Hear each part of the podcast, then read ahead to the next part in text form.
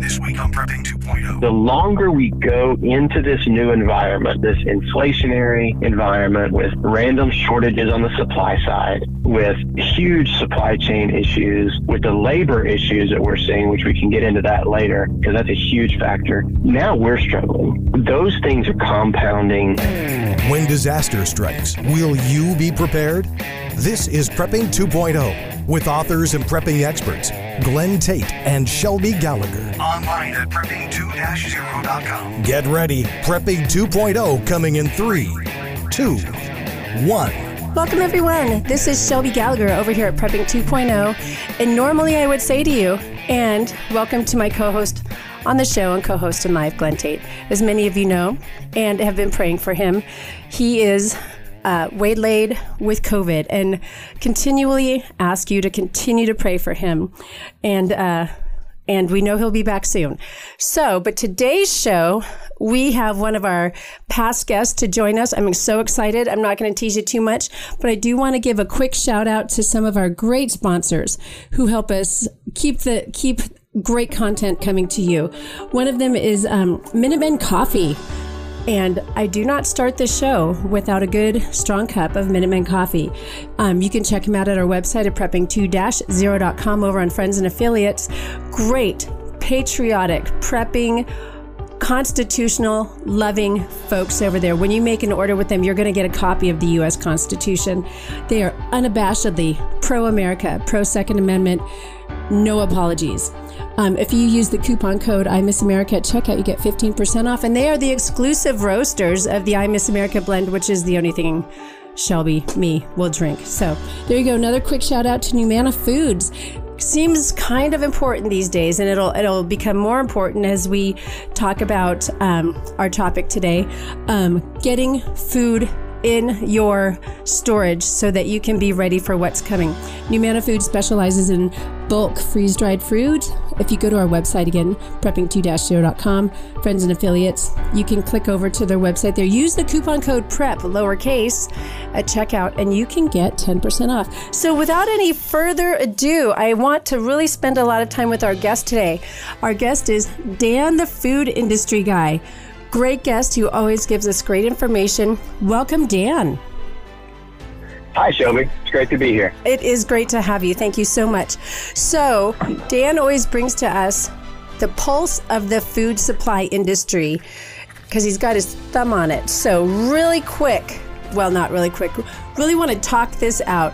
Well, and, and I want to jump in here and, and say, first of all, the last time we talked to Dan, which was last summer, you were talk. We talked probably about a half a show, like a really long time, about the shortage of um, shipping containers.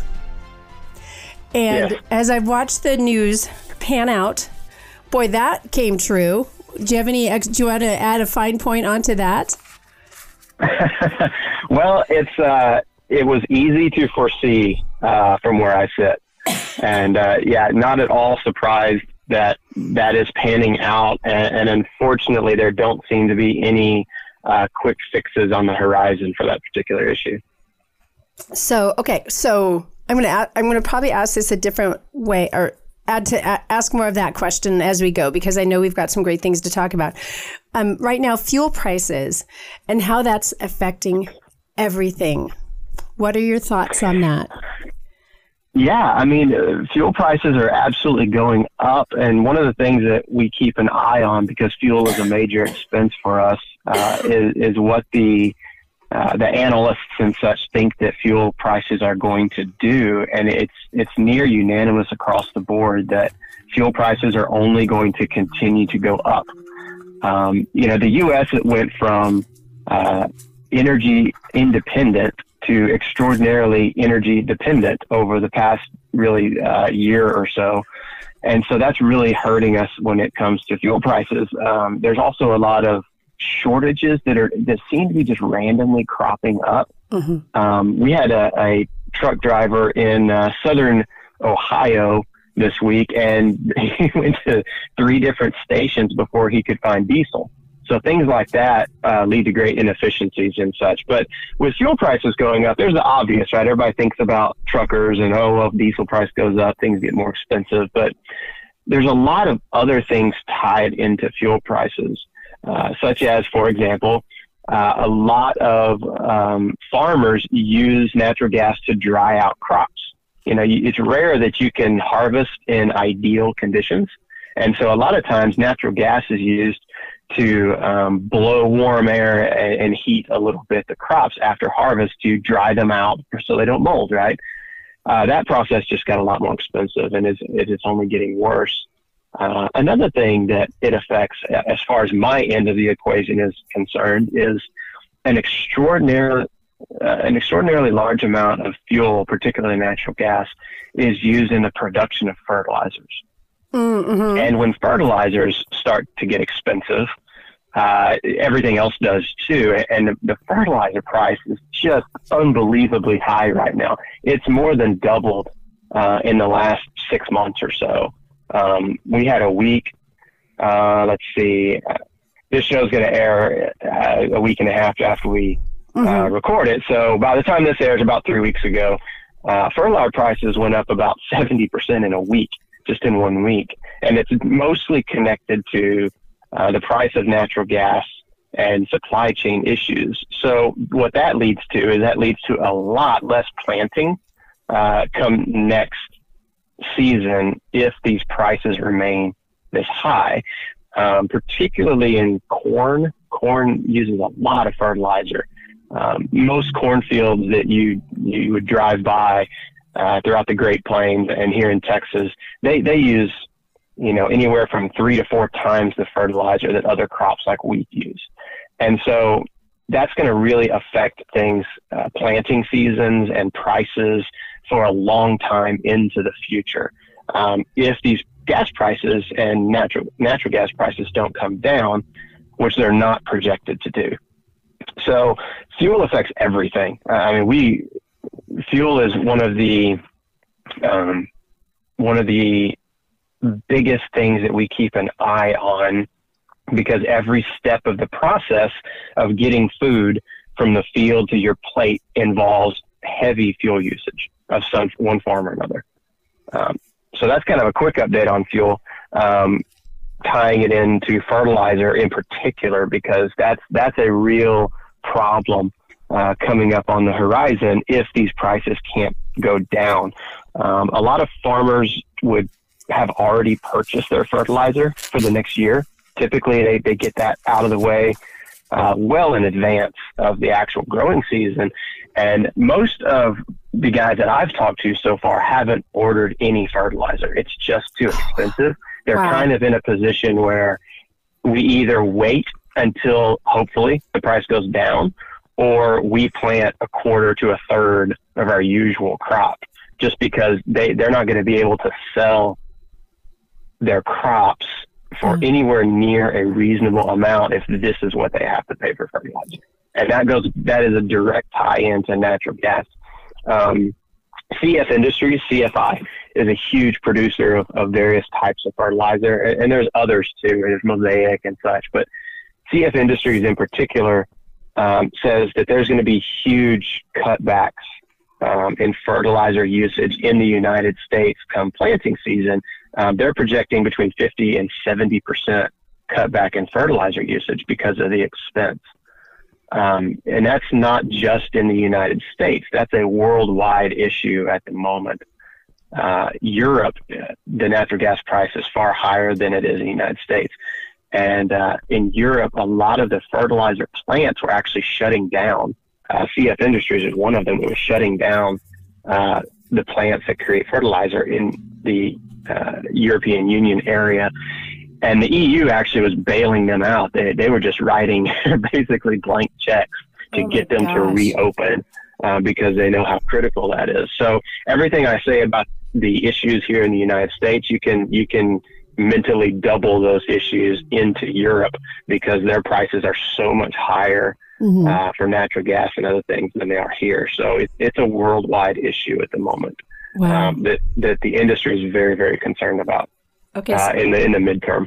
So I'm not. I don't. I always hate to cut you off, but I. T- whew, okay. But I have some questions for you, but I want to give it again always a quick shout out to our great sponsors. Quick shout out to EMP Shield. Love these folks Boy, everyone got concerned here recently when there was um, projected that there could be a CME coming at the end of October. Thank goodness it did not.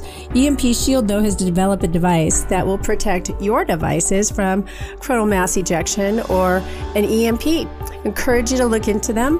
Um, great folks over there. And um, if you use the coupon, well, again, check them out at prepping2-0.com. Click on friends and affiliates.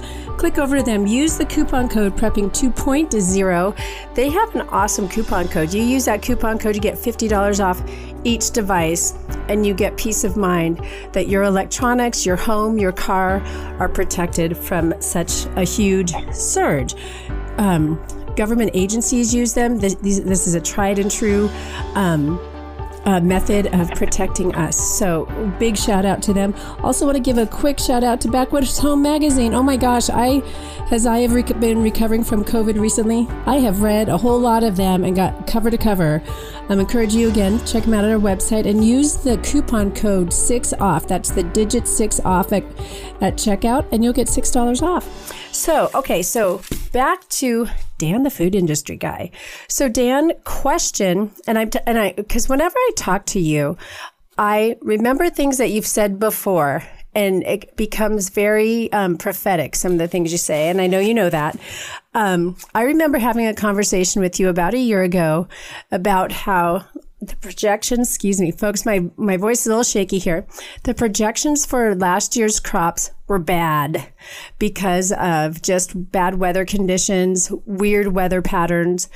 And now we're looking at the reason our crops being bad is because of fuel prices and the inability to get fertilizer. So are we, we're looking at again more bad crops is, is another aspect of what I'm hearing you say. Can you speak to that? Yeah, so really the last uh, couple of years in, in the United States, we've had uh, bad harvests in one form or another. And what, and what I mean by that is either lower yields than expected um, or very poor quality yields. Mm-hmm. Um, and, or both, or a combination of the two. So, you know, people can handle the industry can handle a bad crop year. That's you know we kind of expect that every now and then. That's that's normal to expect. Um, too many variables that can't be controlled, right? Um, but when you start stacking them back to back to back, that's when you really run into issues. Um, so what what we've seen the last couple of years is is bad crops in one form or another. That's definitely the case. Um, going forward, we're looking at the same scenario, um, except exacerbated by uh, shortage of parts for tractors and such. We're looking at much higher, much higher fuel prices. Um, so it's just going to exacerbate uh, something that's already been an issue in recent years. This past year, um, a, a, lot of the harvests that uh, farmers did not expect to get, they did. We got some very timely late season rains and things like that that really helped uh, get some of those crops across the finish line. But what we found this year is that the quality has been extraordinarily poor. Um, and also, and we've talked about this on previous shows too, mm-hmm. there's this ongoing buying spree of anything edible yeah. by um, China and, and, some other countries. So, very poor quality crops this past year. Uh, and I know that's a very uh, that's a macro statement right. uh, without drilling down into the specifics, but just overall very poor crops. Um, what's happening now is a lot of the countries that we sell to and export to don't care so much. China doesn't really care uh, what grade you know your your soybeans are; they just want them. So we're exporting a lot of that, um, but that is exacerbating the inflation issue that we're seeing at the grocery store because it, the manufacturers are having food manufacturers are having a very hard time finding uh, the quality of um, product that they have to have to produce food in the United States. You know, uh, Cheerios can only go down to a certain level, right, before they can't. They just can't use that quality right. of grain in their product. So that's what we're running into right now. Um, as far as next year, who knows what the weather weather patterns are going to be. Um, this does look like it's going to be a, a colder than average winter We've got La Nina and, and such going on right now. So a pretty cold winter that may delay planting. Who knows what's going to happen, you know, six months from now. But um, if we have a bad weather year on top of all of the other scenarios that we're dealing with right now, it's going to be it's going to be bad. And what we would notice is we would just notice continuing food inflation. Um, we're at something like 30% a year right now yeah. on food inflation. Um, and that is not supply side. That's, that's retail side. Um, supply side is more. And that should, that should absolutely continue, uh, into next year. Wow. Wow. Okay. So I want to, I want to put a little, uh, bookmark on the, on a word that you said earlier, and that's China. I've so many questions about that. But I know one of the other things that, um, and we, oh, oh, yay, we're just, we're, we're not running and rushed in for time. I love it. So, um, awesome. pulse of the industry. That's one of the things that you wanted to talk about. So, mm-hmm. give us the pulse of the industry, Dan. Yeah. So, really, uh, the industry is struggling with everything that I've just mentioned. But on top of that, there's a lot of scrambling going on right now. Um, so let me draw a contrast. When COVID first hit, uh, some I guess almost two years ago now. My goodness. Yeah, isn't that crazy? When uh, it is crazy. two weeks to stop the spread. That worked out great. Mm. Um, so when that first hit, it was everyone was scrambling on the retail side, right? There were huge gaps on the shelves uh, the, the retail grocers were, were ordering and ordering and ordering, and there was backlogs at the distribution points, and manufacturers were scrambling to turn out enough product. Right, that that's kind of what was going on then, and we had a show about that. Now, what's happening is retail has has kind of figured out how to hide most of those gaps. Distributors have learned to stock up every chance they possibly can to keep their warehouses a little more full. Now the scrambling is very much on the back end, kind of the unseen end for your typical consumer. Uh, the the real struggle now is on my end. It's on the producers and the manufacturers end. Um, and, and, the reason for that is that the longer we go into this new environment, the longer we go into this inflationary environment with random shortages on the supply side, with huge supply chain issues, with the labor issues that we're seeing, which we can get into that later because that's a huge factor. Now, now we're struggling. Um, w- those things are compounding in a way that that is really detrimental, and so we're seeing small companies, small um, food companies, more or less went out of business first when they couldn't handle the shocks. Mm-hmm. But now I'm starting to see much larger companies that are either out of business or about to be. Um, I'll give you an example of that. Um, one company that I know of, they're in um, nuts and granolas and things like that, and, and they do pretty significant revenue. I'd, I'd say they're squarely a mid-sized company. Um, they supply a lot of big grocery stores that we all shop at, and um, they are looking like it's it's extraordinarily likely that they're going to go out of business by the end of this year. Oh, wow. um, and the reason for that, in speaking with some of the executives over there, is all of these things are just compounding. Mm-hmm. And a product that was eight dollars a couple of years ago, they're selling that same product now for twenty six. Yeah. And no one is purchasing the product. Um, labor's hitting them. So, so these things are compounding like a snowball rolling down a hill gets bigger and bigger. And, and the more it compounds, the bigger the company it hits mm-hmm. and affects. Whereas we've been able to survive so far, but down the line, unsure. We're, we're we and everyone else is raising prices because we have to not because we're padding our margins. Our margins now are lower than at any point since we first began uh, nearly 20 years ago as a company. Uh, significantly lower, I might add, um, because of all these things compounding. Um, you know, the the PPP payroll protection stuff that really helped a lot more than I think the average consumer realizes. That was basically free money, yeah. Um, and so that that helped mask a lot of these things but that's gone. mm-hmm. uh, that's dried up, and the issues are continuing. So what's happening now is a lot of these companies are facing uh, bankruptcy or similar because they cannot raise prices to the point where they have the margin to survive, and the the average consumer just isn't going to pay uh, the prices that that are required. Right. Um, so, so that's kind of what's going on right now in the industry. I know a lot of people in the food industry who are out of work or who know that they're about to be out of work. Um, that's that's just universal across the industry. Wow. Um, and one of the this one of the largest um, packaging producers in the United States, uh, I've been told, is absolutely going to close their doors in January, um, and that's going to uh, very negatively affect packaging, which we've kind of gotten a hold of mm-hmm. the last six months or so. Um, but that's going to become an issue again. So that's that's what's going on in the industry. We, we are really scrambling on the back end of the industry. Um, one of the ways that that's going to affect consumers is the more these companies that go out of business, the lower your selection is going to be, of course, but it's also going to consolidate the industry.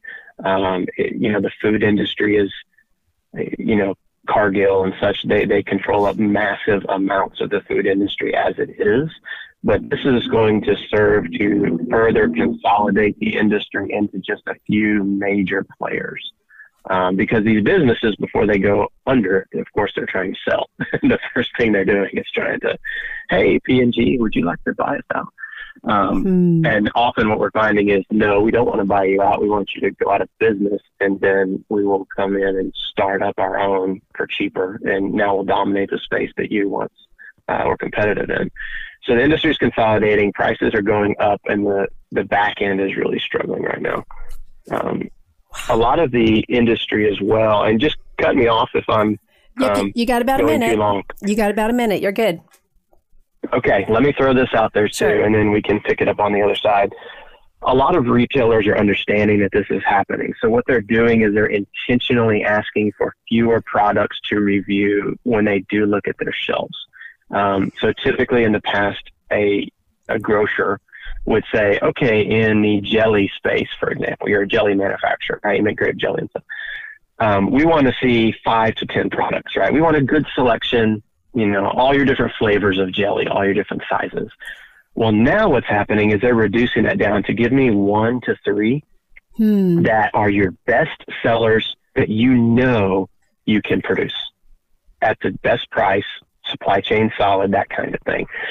So they're intentionally you know, we lost about 30% of our selection in grocery stores just across the board. Right. And, but now it's, it's even more intentional. They're just drawing back and drawing back to what can we put on the shelf that isn't going to have so many supply side issues that is not going to inflate too much for the consumer. Um, so mm. we're, it's a slow devolution back to, you know, fewer and fewer and fewer options right. for the consumer, even as the price continues to go up. Wow that just feels like the depression. So I'm glad you stopped there because we do need to quit, take a quick break. Ladies and gentlemen, don't go away. We've got so much more to talk about with Dan, the food industry guy. Dan, the food industry guy. Don't go away. More Prepping 2.0 with authors Glenn Tate and Shelby Gallagher is coming right up. Hear all our previous shows free online at prepping2-0.com. Shelby Gallagher here. We found that you need to layer your food preps. Yeah, this is Glenn Tate here. A lot of times, the hardest part of layering is the long term foods. We love NuManna foods, which have a 25 year shelf life and are non GMO. Also, organic meals are available. NuManna comes in family style portions and in bulk. This is not backpacking food, it's family meals that last for at least 25 years. The perfect freeze dried part of your food layering. You can get a sample of Numanna meals for $19.95 and see for yourself. You will be amazed. Prepping 2.0 listeners get a 10% discount by entering the code PREP. Go to numanna.com or click the link on the Prepping 2.0 website. Give it a try. NuManna.com. That is N U M A N N A.com. Abe Lincoln here. In 1773, Patriots broke the chains of British tyranny by throwing tea into Boston Harbor. On that day, Americans began drinking coffee. We celebrate that event daily here at Minutemen Coffee. All men are created equal. coffee is not. Minutemen Coffee is roasted to perfection in small batches. Bold, smooth, and never bitter. Shipped to you fresh daily, whole bean, ground, or our patented pods. www.minutemencoffee.com. When the grid goes down, darkness will descend fast. Used to be there was nothing you could do about an EMP, electromagnetic pulse, or CME, coronal mass ejection. Now you can protect your electronics, protect your family, thanks to EMP Shield. EMP Shield invented a simple to install device that prevents whatever's connected to it from frying in an EMP or CME, and it costs just a few hundred dollars.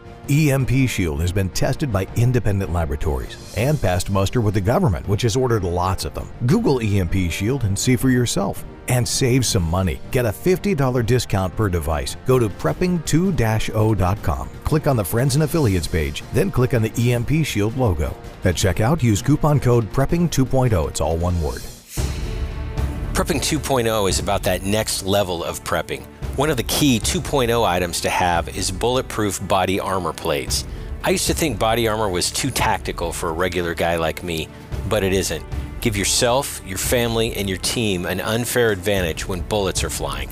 Body armor used to be expensive and hard to get.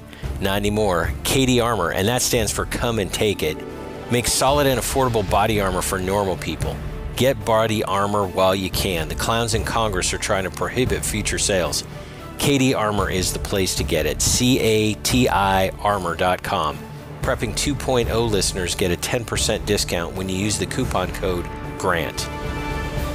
PrepperNet, where preppers unite. Looking to meet other like minded people in your area? Looking to start your own prepper group? Already have a group? Join PrepperNet.com. PrepperNet has gathered the biggest names in the industry to help unite preppers everywhere. Join John Jacob Schmidt, Scott Hunt, Dr. Bones and Nurse Amy, Glenn Tate, Shelby Gallagher, Charlie Hogwood, Samuel Culper, Survivor Jane, Rick Austin, Franklin Horton, Ryan Mitchell, and Brian Duff. Our team is united. Check us out at PrepperNet.com. PrepperNet, where preppers unite. PrepperNet.com.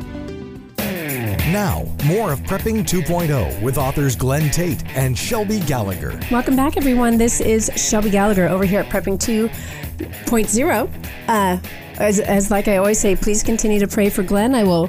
Everybody asks me what can I what can I do? Pray. That's that's working right now.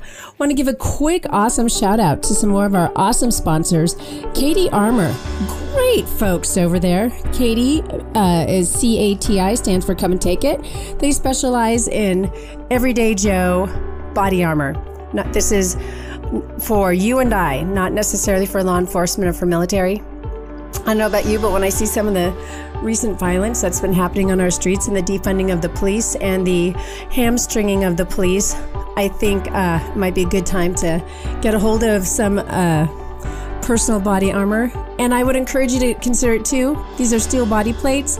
Steel is becoming very difficult to get a hold of. So you can find them at our website again, prepping2-0.com.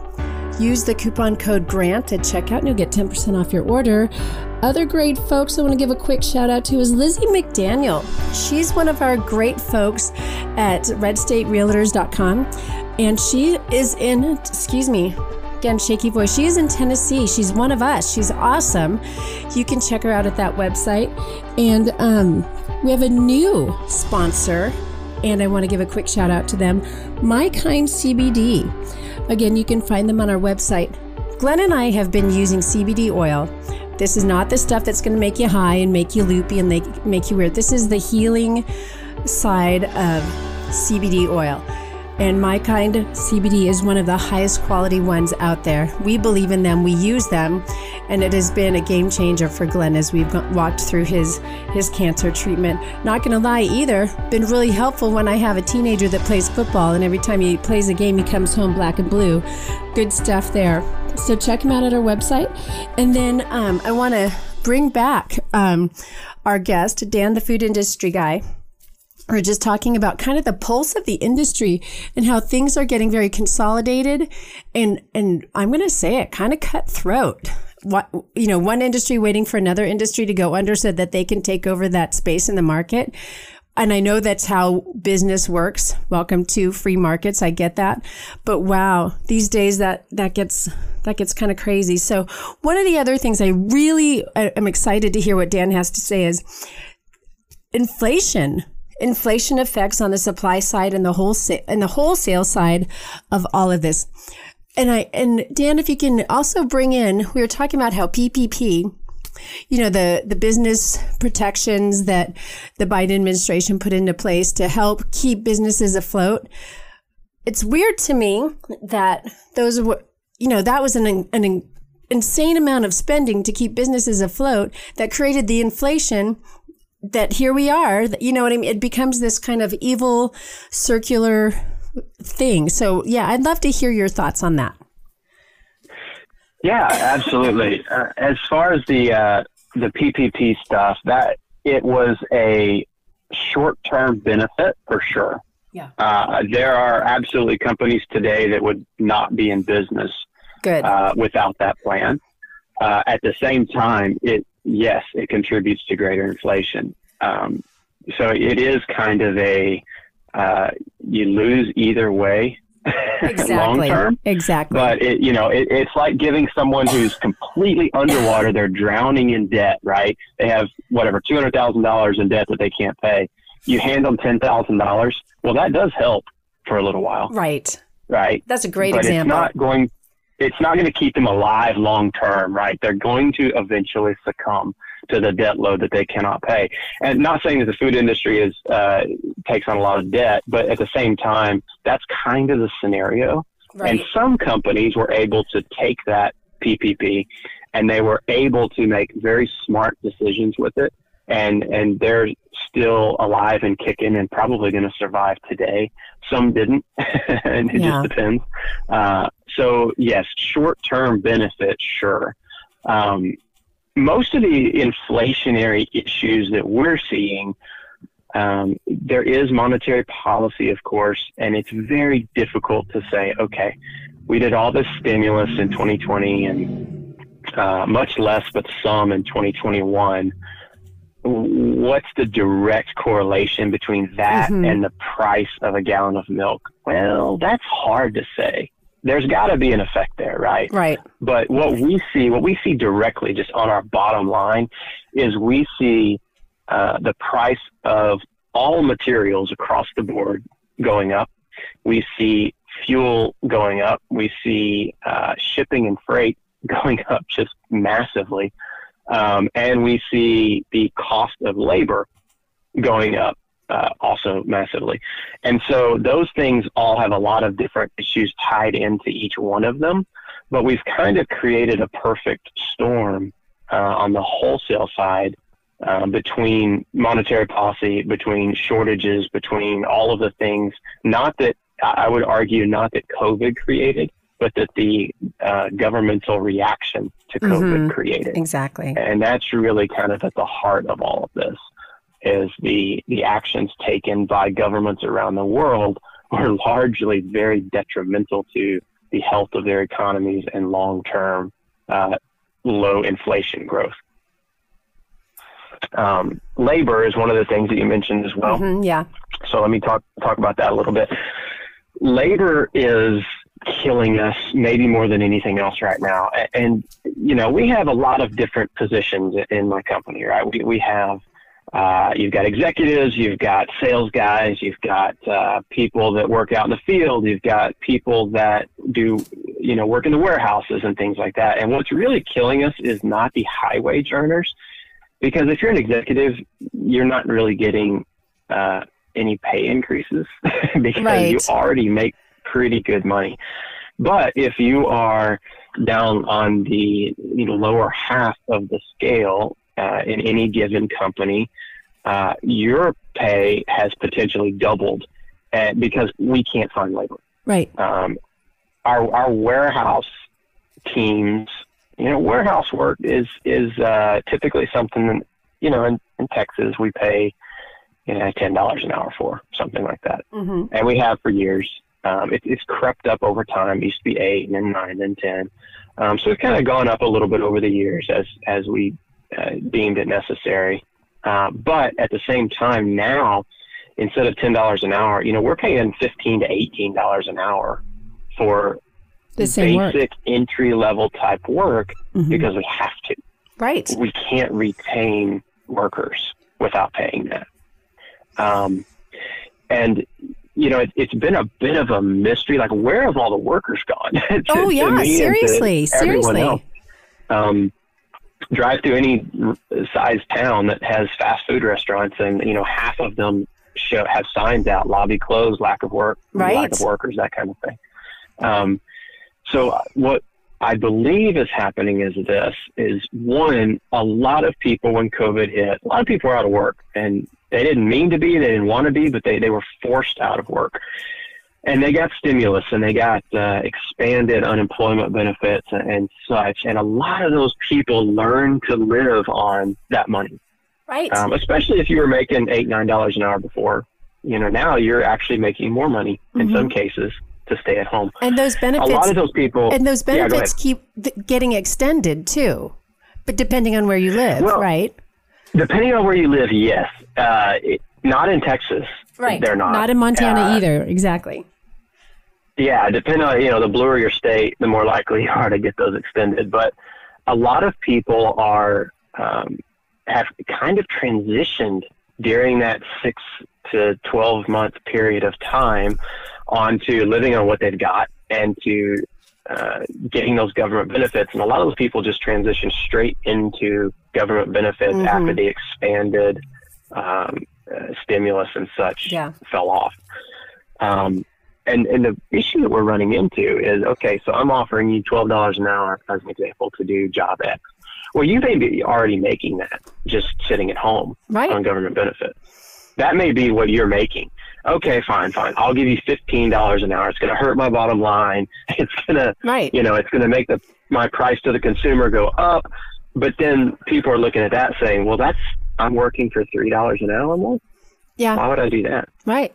I would rather just not work for three dollars an hour. Especially if. Well, you- I can't give you double. I can't give you twenty four dollars an hour, right? Well, and So especially if now you, we're just if you go got ahead, if go especially if you've gotten accustomed to and you figured out how to live on 12 let's just say $12 an hour and somebody offers you 15 it's like the inconvenience of going to work every day no i'm good you know what i mean right, isn't that crazy right, yeah. right. Why would you do that for three to five dollars an hour more? Right. right. For most people, and I, and I'm not even saying, you know, that that's a, a laziness thing or, or anything like that. Maybe it's, you know, a, a mom looking at that Exactly. saying, you know, I was making fifteen an hour, but for three dollars an hour, I'd rather stay home with my kids. exactly You know, so it's not. I'm not blaming anyone for taking that. That's that's just a monetary decision more than anything else for them. But that is what's happening in a lot of cases. Another thing that's killing us on labor too is there's a lot of people that are just job hopping. Um, we'll hire someone, we will employ them for a month or two months or three months, and then they'll leave, and they will, uh, you know, maybe go back to collecting um, government funds of various types, or because there are so many jobs out there that offer signing bonuses, a lot of people are just hopping from company to company. Oh, I have to go over here. I'll make fifteen dollars an hour, but I'll get a two thousand dollars signing bonus if I stay three months. Well, those people are usually quitting on three months and a day, yeah right? and they're and gaming they're just, they're they're gaming the system around grabbing those signing yeah bonuses. they're gaming the That's system happening a lot here. oh my gosh I, that makes sense yeah Yeah, because you know, realistically, if you're in that bracket, you know, the the ten to fifteen dollar an hour bracket, if you go grab uh, a thousand or two thousand dollar signing bonuses once a quarter, suddenly your yearly income's looking a lot better, right? Right. Because you're you're doing that. So that's happening a lot, um, and you know, it's just compounding the problems Yeah. so much. Yeah. We we want to pay our workers a fair wage for what the job is is worth. And at the same time, we want them to stay with us and we want to promote them internally and we want to move them up the chain as we can. That's been our model for many, many years. Mhm. Uh, you may come to us entry level warehouse work as night at 19 years old. But you know what? We've had people come in and at 20 or 21 years old, they're management and Wow. they're overseeing you know 10 or 15 employees, and they go up from there. Um, that's what we like to do, Mhm. but that that funnel has been chopped off right in the middle because no one's staying around long enough to get Mhm. promoted and to get to those higher wages. Um, so it is kind of hurting us a little bit as far as a talent drain as well, that we can't invest in people and we can't move them up within the company. We have to go out and hire somebody from the outside um, that we don't know nearly as much about, that we haven't spent as much time with, that we, we're, you know, you hire someone, it's always a risk, right? Right. Um, so it, it's hurting in that area as well on the uh, on the labor side. So it's just a huge, gigantic mess. Um, we're not getting people that are interviewing for jobs. Um, usually, when we would interview for uh, entry level type positions, you know, 2019, Mhm. we averaged, and I actually went back and looked at this. We would average 98 applicants per job posting in 2019 Wow. for for entry level jobs. This is warehouse. This is like you know get your certification and drive a forklift. Right, and um, start and stuff. start building your skills. It's an entry level job Yes, that is right. uh, is a ladder to Yep. get, building those skills so you can get to the higher wage that you just spoke about. Yes, exactly. Exactly right. Exactly right. You're you're 18 to 25 bracket, right? Mm-hmm. And, and we would get we would just be flooded with applicants. Uh, the last three jobs we've posted like that, we've received six, four, and seven, I think, applicants.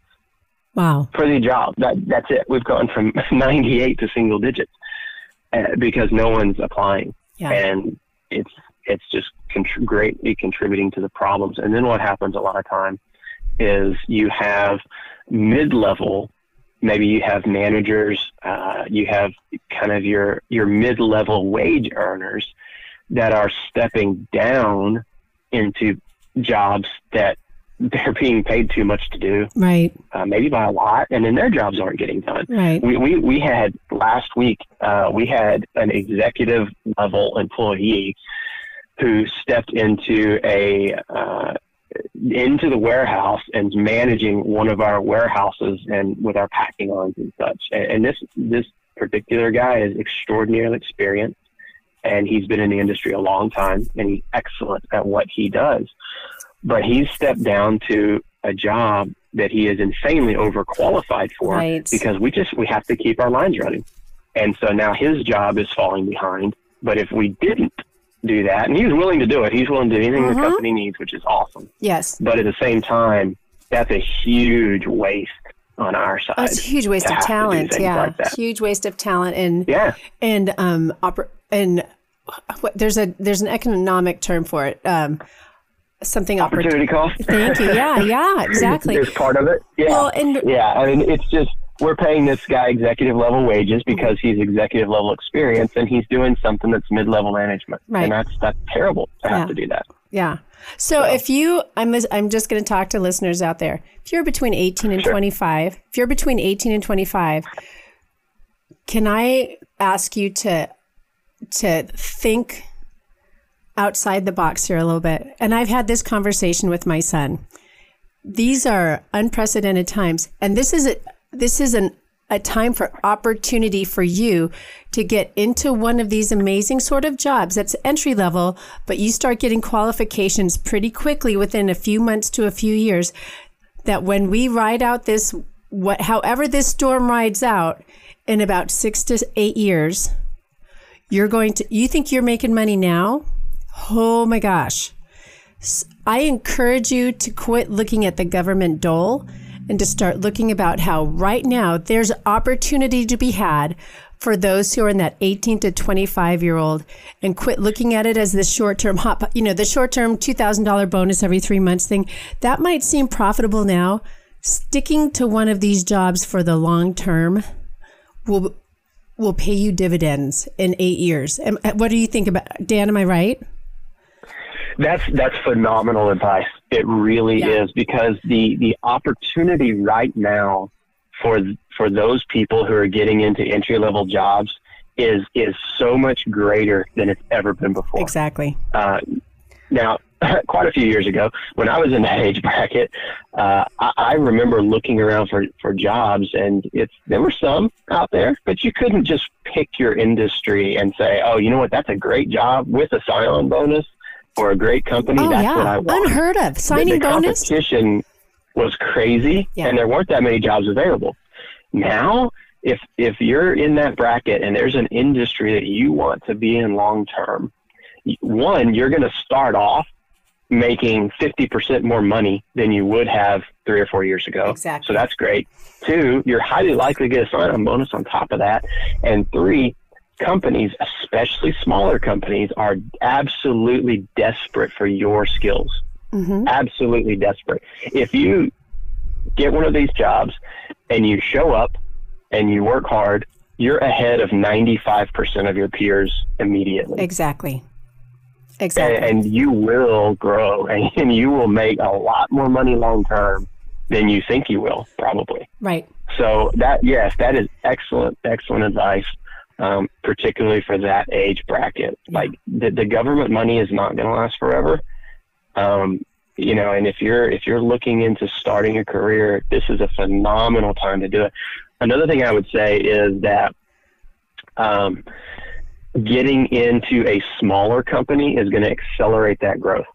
So Yeah. if you get into a, a locally owned business that maybe has 30 or 40 or 50 employees, right, they're going to value um, hard work, good work ethic, availability, things like that uh, more so than the very large companies would.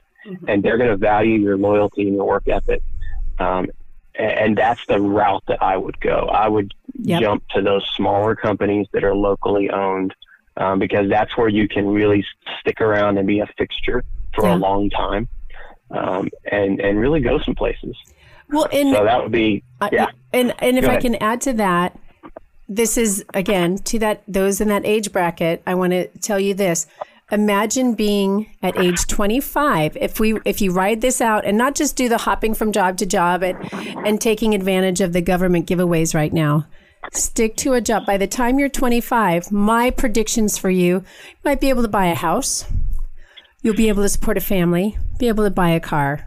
You'll be able to have, by the, I'm going to tell you this right now, ladies and gentlemen, when I was 25, I was driving the car that I bought when I was 16. Which means it went, fr- it went from point A to point B and it was not a pretty car. Do you see what I'm saying? So the opportunities for you to have an economic, amazing future by find you're allowed to be picky and choosy right now but don't be hopping and hopping pick and choose something because it's not just the food industry it's the um, trades industry it's all kinds of pick and you have the opportunity that dan and i didn't to kind of choose your career but once you're in it stick to it and in I, and i'm going to say about eight years you are going to be very comfortable. So hang in there and don't let this message of j- hopping, of taking advantage of the giveaways that are going to go away eventually. There, there's opportunity for that particular age group. So anyway, we have hammered that point enough. We have about five minutes. So I want to ask you, Okay. what what's going to happen? The, is Santa coming for the holidays, Dan? uh, uh, Santa's Santa's coming, but uh, at the same time, uh, you know, I think inflation is, and supply chain issues have probably also hit Santa. Yeah. and so uh, it may be a little slimmer Yeah. than what we're used to. So the holiday situation is, is interesting. Um, we are recording this what uh, First early week. November. Yeah. Yeah, yeah, into the first week of November is when we're recording this. And right now, most grocers are not rolling out uh, their holiday food sets just yet. Um, now, there's a few places that are, and maybe you're starting to see, you know, uh, expanded selection of hot chocolate and marshmallows. But generally speaking, that's not happening at this point in time. And the reason for that is most grocers uh, and the ones that I'm uh, pretty well connected into because we sell into them, they are holding back the holiday food selections further this year due to two things. One is supply, because there's supply issues are just rampant everywhere. We've beat that to death. But two is the mental uh, two is prices, uh, price inflation, and I guess three would be the mentality right now is if we roll out Thanksgiving foods the first week of November, what's going to happen is a lot of people buy those foods just because they like them, Yeah. and they kind of stockpile them for later. Which is true. That's Yeah. absolutely true. I mean, my family, we buy three or four turkeys in a traditional year Yeah. and we throw them in the freezer. And I'm pulling one out in April and I'm smoking it. and we're going to enjoy a turkey in April because we like it. Yeah. They're trying to cut down on that. Mhm. They're trying to cut down on people saying, I love cranberry sauce and I never see it outside the holiday. Yeah. They're trying to cut down on that because the supply is much slimmer this year. Right. Um, and they're just afraid that they're going to run out of all of their Thanksgiving foods, you know, on on for 17th. That's Yeah. what they're cutting. The prices are going to be pretty shocking to people on some of those items. Um, the more specialized a product is, the more supply and inflation concerns hit. So things like turkeys, Yeah. um, you know, the, the whole turkeys that are only typically sold certain times of the year. Things like cranberry sauces and um, pumpkin pies and such, they are going to be expensive. Uh, the average cost of a turkey is going to be roughly double this year. It Mhm. just is. Yeah. Um, that twenty dollar turkey last year is going to be forty, um, and, and that helped with the supply a little bit in as is concerned, because someone like me who usually buys three or four and then smokes them throughout the year and eats them, uh, we're probably not going to do that. Yeah. So it is going to alleviate some supply issues, but it's going to be expensive. It really is. Yeah. So let me Um, and the, and the supply is going to be lesser than than typical. So let me stop you right there because I want to. We're, we're we got it. We're getting up to the end of the show. It goes so, especially the mm-hmm. second half, you guys, goes so fast. So I want to give a real quick shout out to one of our latest sponsors, U.S. Law Shield. They're the awesome folks that can protect you legally if you find yourself in a self-defense situation. You there's individual and family plans encourage you to check them out again at our website prepping2-0.com use the word prep p-r-e-p i believe i'm looking across the room for 14 months for the price of 12 the other cool person i want to give a quick shout out to is jared savik. He is a great realtor in the kalispell montana area. He and his wife are preppers themselves and know how to help you get a good prepping property whether it be in town out of town or way out of town.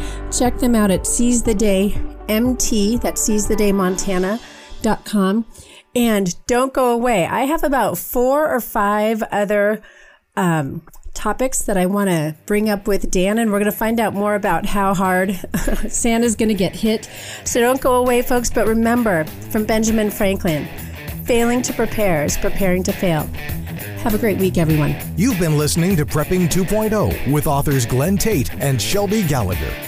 All the information you've heard today, including all our previous shows, is online at prepping2-0.com. Find out more about Glenn's books at 299days.com and Shelby's books at agreatstate.com.